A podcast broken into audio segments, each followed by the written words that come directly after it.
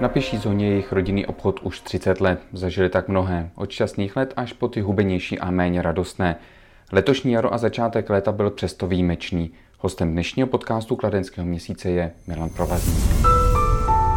Milan Provazník pokračuje v práci svých rodičů a stará se o obchod na kladenské třídě TGM. Soustředí se na víno, kávu, čaj, dárkové balíčky, ovoce a zeleninu. Jak se dívá na poslední čtvrt roku a jak je těžké nalézt něco nového pro svůj obchod a umí kladeňáci pít víno? Já začnu možná uh, úplně banální otázkou. Jak jde teď podnikatelský život po, jestli už je po koronakrizi? Jestli se dá vůbec říct, že je po krizi, nebo jestli to pokračuje? Tak z mýho obchodního hlediska uh, už je po korona uh, krizi, jak to nazvat. Uh, a ještě co bych jakoby k tomu spíš dodal, uh, nám vlastně uh, skončila konkurence, kterou jsme měli jakoby na hlavní třídě, nebo konkurence, nebo Eh, firma, která dělala stejný obor, jako máme my, takže dárkové balíčky, eh, koše, eh, kávu, čaj, čím se vlastně zabýváme naše firma, takže nám vlastně to nějak moc neublížilo, ba teď to vypadá, že se blízká ještě na lepší časy, což v dnešní době se tímto chlubit, nevím, jestli není, není špatně, ale Může to být trošku riskantní. Může to být riskantní. Na druhou stranu na kladenské pěší zóně je už velmi málo tradičních obchodů. Vy a vaše, vaše jméno, jméno vaší rodiny je jedno z nejtradičnějších na, na Kladně. Nedělá vám to občas jako trošku těžko, že přece jenom nesete za sebou nějakou historii a máte ji vlastně překlopit dál?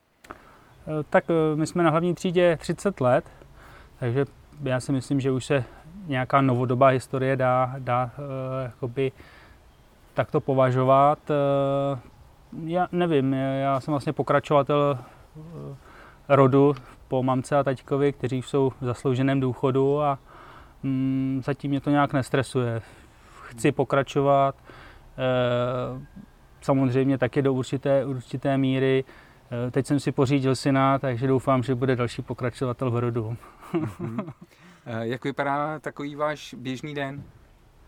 Běžný den, eh, vstávání v půl páté, eh, nějaké přípravy, jízda pro, pro zboží do pražských velkoobchodů, návrat do půl osmé, abych mohl v 8 otevřít. Tohle se děje dvakrát až třikrát v týdnu. A pak, když už je teda ten lepší, lepší den, tak stávám až v 6 a jsem v obchodě v 7 hodin. Teďka jediné, co vlastně ta korona, korona krize zapříčinila, tak je samozřejmě eh, úbytek pracovních, eh, ani ne jako úbytek pracovních sil, ale tak samozřejmě bylo tam nějaké ošetřováky, ošetřovné, takže jsme trošičku snížili nechtěně stavit, což se samozřejmě teďka vrátilo, vrátilo už do normálu koncem června. Věřím, že přežijeme prázdniny, protože to je zase doba dovolených a od září budeme v plném počtu makat o 106. Vy jste říkal uh, dárkové koše, zboží, káva, víno. Uh, pojďme k vínu, umějí kladeňáci pít víno? No, už jim je to 20 let, takže já si myslím, že někteří už to umí. Kladeňáku je zhruba 60-70 tisíc, nějaké okolí, takže já si myslím, že pár stovek už jsem to naučil. Jak se dostáváte s vínem k lidem? Teď mířím k tomu, jestli, jestli máte tu možnost eh, využít nějaké akce, nebo, nebo jestli se radši orientujete sám na sebe. Eh, od svých začátků jsem samozřejmě, což se datuje 20 let, co se týče, s čím se zabývám já osobně vínem, jinak firma, jak jsem říkal, funguje 30 let, tak eh, je mi jasné, že svá vína musím prezentovat, že nemůžu být jenom v obchodě a tam čekat, kdo kdy přijde takže samozřejmě jsem začal dělat ochutnávky, eh, ochutnávky vín nejdřív v obchodě, pak samozřejmě jsem to rozšířil do restaurací, pokud už bylo víc poptávek, protože samozřejmě kapacity našeho obchodu jsou zhruba na 15-18 míst, takže jsem začal spolupracovat s restaurací u Zlatého salátka v Rozdělově kdysi dávno, kde se vlastně dělaly první ochutnávky, degustace, předváděčky, nebo jak, tomu, jak to chceme nazývat. A ty navštěvovali zhruba 30, 50, 60, 70 lidí na, na jeden večer, takže takovéhle akce jsem dělal dvě do měsíce a tak jsem si začal vlastně budovat klientelu, která můžu říct, že někteří, kteří byli na první ochutnáce před 20 lety, tak chodí dodnes. Já vás přece jenom nenechám utéct z té odpovědi. Nechybí vám nějaké hm, food festivaly a, a, a podobné události nebo eventy, které se dějí v jiných městech? Hmm, tady nevím, jestli je to úplně dobře položená otázka z vašich úst, protože eh, chybí mi to, eh, chybí mi, ale nikdy jsem na tyhle ty eh, festivaly nebyl pozvaný. Jo? Jako, jako firma provazník nebo provazníková, tak nikdy jsme jakoby od města nebyli pozvaní, aby jsme tam byli tou, tou nějakou garancí kvality a, a tak samozřejmě na svatý Vavřince jsem rád chodil, protože jsem tam měl spoustu kamarádů kuchařů, protože přece jenom i do té gastronomie na, nakouknu a e, chybí, chybí rád, rád, rád bych je navštěvoval i jako e, soukromá osoba, ne jako, ani ne jako třeba vystavovatel. Mm-hmm. Někteří vinaři nebo prodejci vín se překlopili do online degustací. E, zkusil jste i online degustace? Já si myslím, že to je cesta velice jak bych to řekl, jakoby strastiplná, protože je několik verzí těch online degustací, že někdo prostě povídá za mikrofonem, něco chutná a ti druzí slintají. Ale samozřejmě pak jsou takové ty na vyšším levelu, kdy rozdáte mezi své klienty stejná vína a v jednu hodinu, v jeden čas se spojíte prostě přes obrazovky a chutnáte stejné víno. Ale to si myslím, že je tak vysoký level, že do toho jsem se nepouštěl. Eh, když hovoříte, teď použiju váš jazyk, eh, to slintání, eh, kde, kde nejraději děláte hm, prezentaci vín, kde si to slintání v úvozovkách vaš, vašimi slovy užíváte nejvíc? Máte na mysli jako v jaké restauraci mm, nebo mm. tak já spolupracuji. Nebo na jakém místě, protože vím, že děláte degustace od různých míst, od pěší zóny přes, eh, přes strojovnu, eh, zelený dvůr. Eh, jestli, když byste si měl vybrat to jedno místo nebo dvě třeba místa, kde byste chtěl dělat nejraději degustace, protože tam ta atmosféra taková, že to, že to doprovodí víno tak samozřejmě jedině u nás v obchodě, protože samozřejmě každý eh, kamarád, klient, zákazník, který si u mě dá skleničku dvě a pak vidí ty ostatní krásy, které mám v tom obchodě, tak ho to evokuje nejen k ochutnávání vín, ale ke koupi třeba i, i whisky, bombony, čokolády a všeho. Takže to je rozhodně místo číslo jedna, ale jak jsem řekl, v úvodu, tak eh, tam ta kapacita je maximálně 16-18 lidí, takže pokud dělám Eh, větší, větší ochutnávku, tak eh, teďka je asi nejbližší Zanzibar, restaurace Zanzibar, kde teda dokážeme eh, těch zákazníků prostě jakoby obsloužit více a dá se, dá se ta ochutnávka jakoby rozložit i třeba na nádvoří, kde prostě pořádáme třeba bublinkový party, která se teďka chystá na měsíc červenec, kde předpokládám 60-70 zájemců. Teď se mi krásně nahrál eh, bublinková párty. Eh, předpokládám, že se budeme bavit o proseku a podobných vínech. Eh, Kavách a sektech, šampaních. Dobře, pojďme, roz, pojďme to rozvést. Co, co nejvíc patří? Teď sedíme venku, je krásně teplo. Co byste tak doporučil jako víno? Kam byste šáhnul? Já vím, že teď spolu budeme moc hovořit několik hodin. Slíbil jsem, že se na tohle nebudu ptát. Tak určitě nějaké jednoduché bílé víno s vyšší kyselinou, ať už je to nějaký hezký Riesling německý nebo nějaký Vlašák z Moravy. Eh, rozhodně jednodušší vína je opravdu eh, příjemně teplo. Pokud bublinky, tak eh, tam bych radši šáhnul o trošičku víc, takže nějaké Prosecco DOCG, nějaká prostě kvalita by tam byla zaručená, nebo samozřejmě jsou fantastický krémanty, ať už z Alsaska nebo z Burgundska. Asi bych šel touhle cestou. Prosecco je teď, bych řekl, velmi, velmi módní. Je to, je to hit posledních roků, dvou. Eh, všichni pijí Prosecco. Jak poznám to správné Prosecco? Pouze až když ho ochutnám. to je jednoduchá poučka. Etiketa snese všechno ale samozřejmě je pár vodítek, které je, které je dobré znát, které, které je dobré vědět a, a občas zákazníci eh, chybují v označení jakoby suchosti a sladkosti prosek, takže jenom pro vysvětlenou brut je takový nějaký základ, pak se dá jít v cukru trošičku níž, jako je extra brut, nebo dozáž zero. A když se jde potom nahoru, myslím tím jako ve sladkosti, tak eh, je tam potom kategorie extra dry, která neznamená suší, ale právě naopak trošičku sladší. Takže se tam někde pohybujeme od 12 do 18 zbytkového cukru a už ta eh, vína evokují eh, trochu sladkost. Takže rozhodně se pohybovat někde v brutu a, a užívat si tyhle ty bubliny. Dobré, když, když je proseko označené eh, DOCG, nejenom DOC, a pak samozřejmě DOCG, Valdobia, DN. Je, co se týče etikety a známky nějaké kvality, to nejvíš, to nejvíš. Takže zapomeňte na supermarkety a běžte radši do menších krámků, kde občas ty DOCG můžete vidět. To se vracíme trošku tam, kde jsme byli na začátku. A jsou zákazníci připraveni na to, protože když půjdou ze supermarketu například k vám, tak rozhodně za ono proseko dají výrazně víc peněz, nebo výrazně dají více peněz. Eh, jsou na to zákazníci připraveni? Nenarážíte na to trošku? To přece není otázka pro mě, to je pro ty mé zákazníky. ale eh, samozřejmě já můžu říct, že mám dostatek zákazníků, kteří jsou připraveni, ale samozřejmě nejsou to všichni. Každý samozřejmě uh, má vztah k tomu vínu trošičku jiný.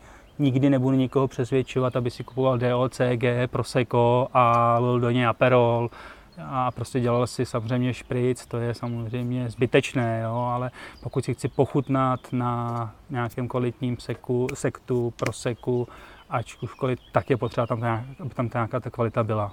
Předpokládám, že proseko musí být dobře vychlazené. Určitě. Je to... to znamená? to znamená. Na kolik stupňů? Rozhodně si myslím, že se to má pohybovat někde mezi 5, 7, 9 stupni je ideální. Takže dost vychlazené. Pozná se to? Eh, pozná se to, pozná se to spíš, eh, když, až když eh, takovéhle víno steplá, tak buď má v sobě nějakou negaci, anebo má v, nějak, v sobě nějaké pozitivum.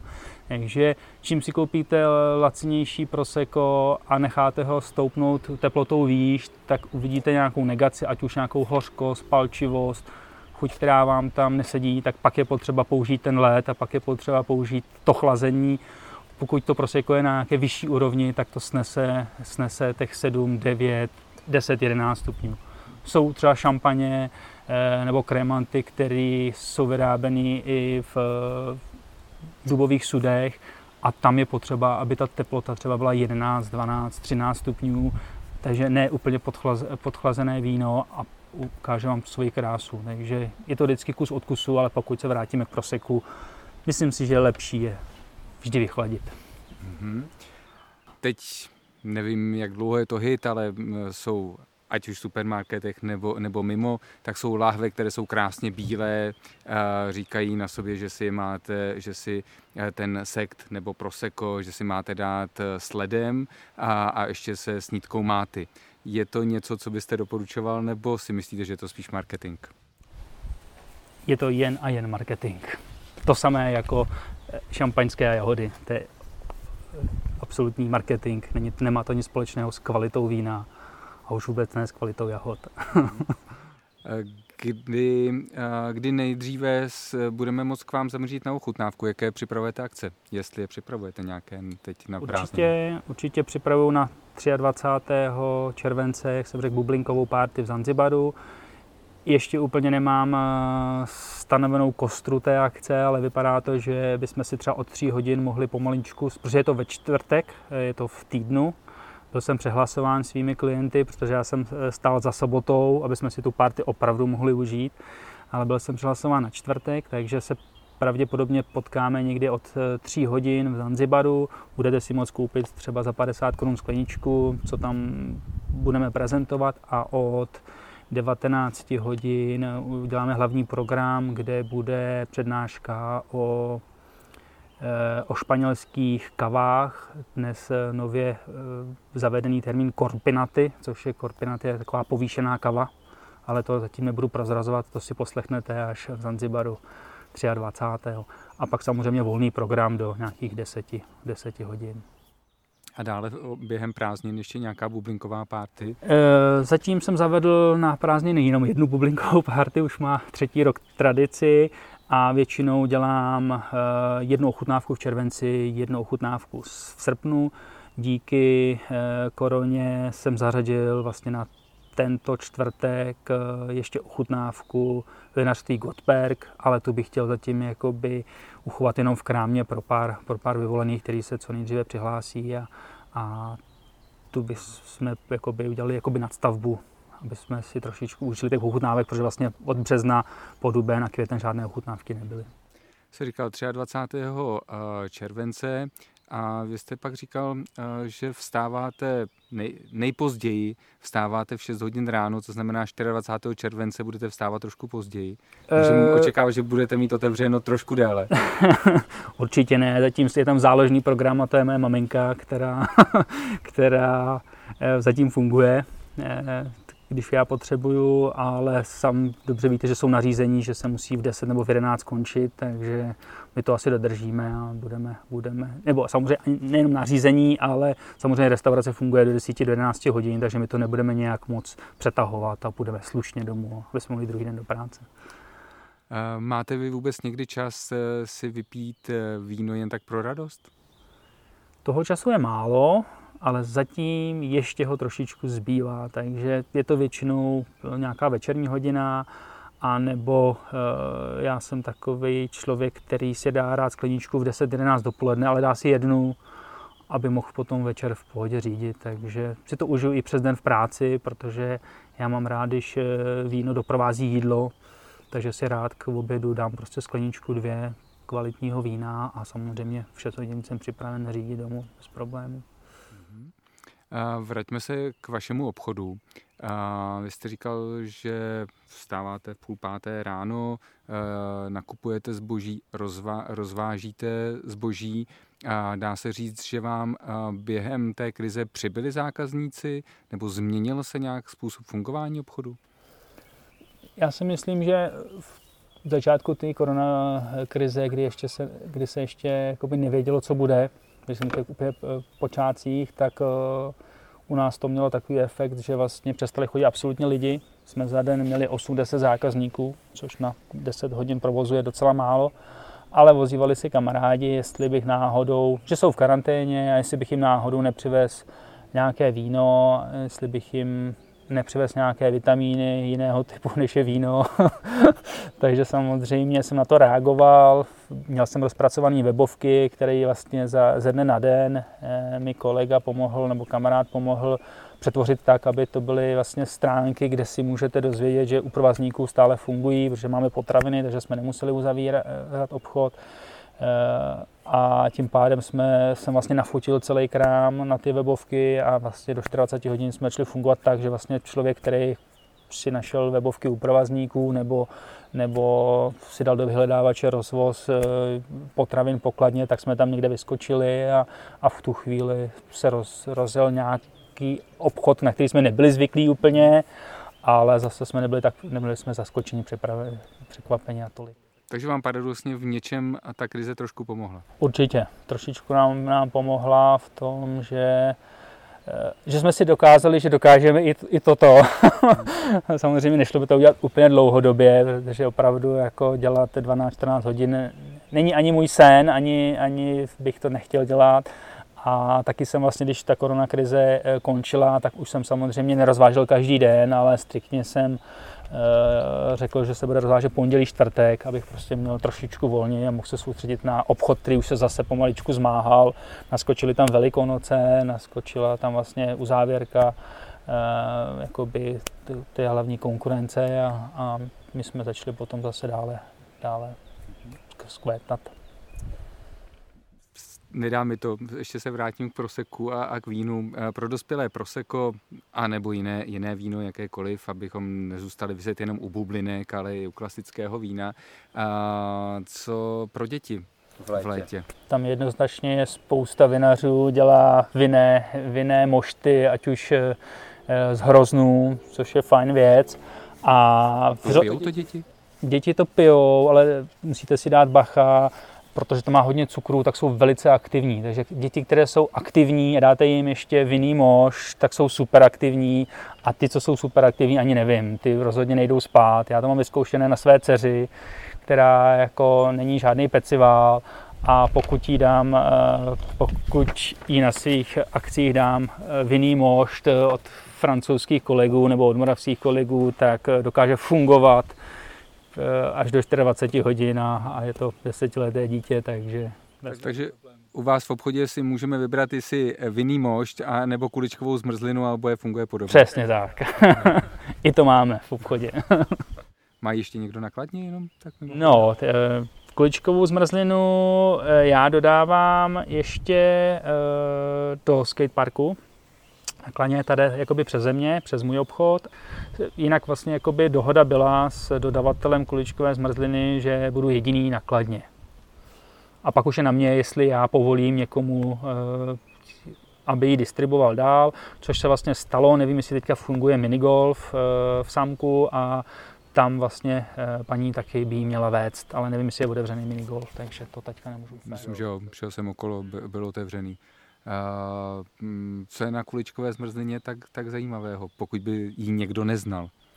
Tak určitě ten tvar a určitě, určitě vlastně způsob výroby, kdy eh, je vlastně pod vysokou teplotou vstříkáván, vstříkávána hmota vlastně do nějakého stroje, je to vlastně minus 193 stupňů a vlastně to vytváří ty kuličky, které vlastně já musím mít speciální mrazák a ta zmrzlina vlastně má minus 34 stupňů se uchovává, takže ji správně nemůžete přivést ani k sobě domů, takže klasické mrazáky jsou nastaveny na 18-20 stupňů a, a i v takovém mrazáku se vlastně rozehřívá, takže ta Eh, kuličková zmrzlina je primárně eh, vlastně vyráběná pro koupaliště a prostě zábavné parky, kde teda člověk přijde nebo dítě přijde a kuličkovou zmrzlinu si tam sní. Takže já jsem se snažil to aspoň suplovat tím, že máme nějaký stolek eh, se židličkama před obchodem a snažíme se to těm prckům taky dopřát. Mm-hmm. Dělá vám radost, když takhle objevíte něco, co ti druzí nemají? Nebo to, co je unikátní, to, co je zajímavé prodávat? Děláme to velkou radost. Určitě.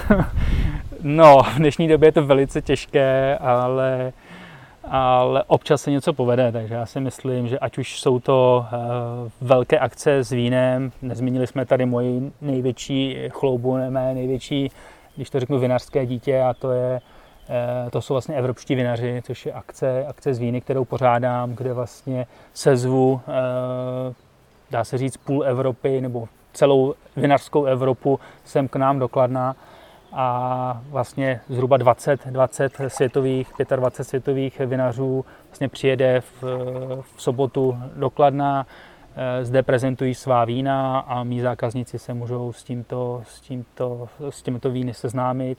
A vlastně dneska už probíhá sedmiroční a ta akce vlastně funguje na jaře jako jarní sklenička a na podzim jako podzimní sklenička. To si myslím, že je, je taková akce, která eh, tady nakladně nebyla.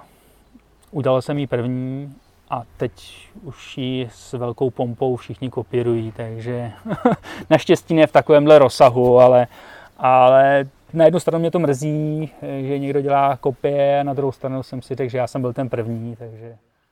Už se vám, už se vám rýsuje něco dalšího, co byste udělal jak, jak, jako první?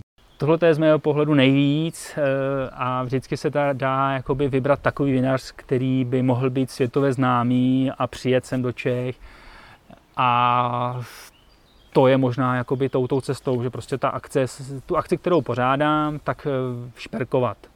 Jo, dělat ji jako vybroušenější, dokonalejší.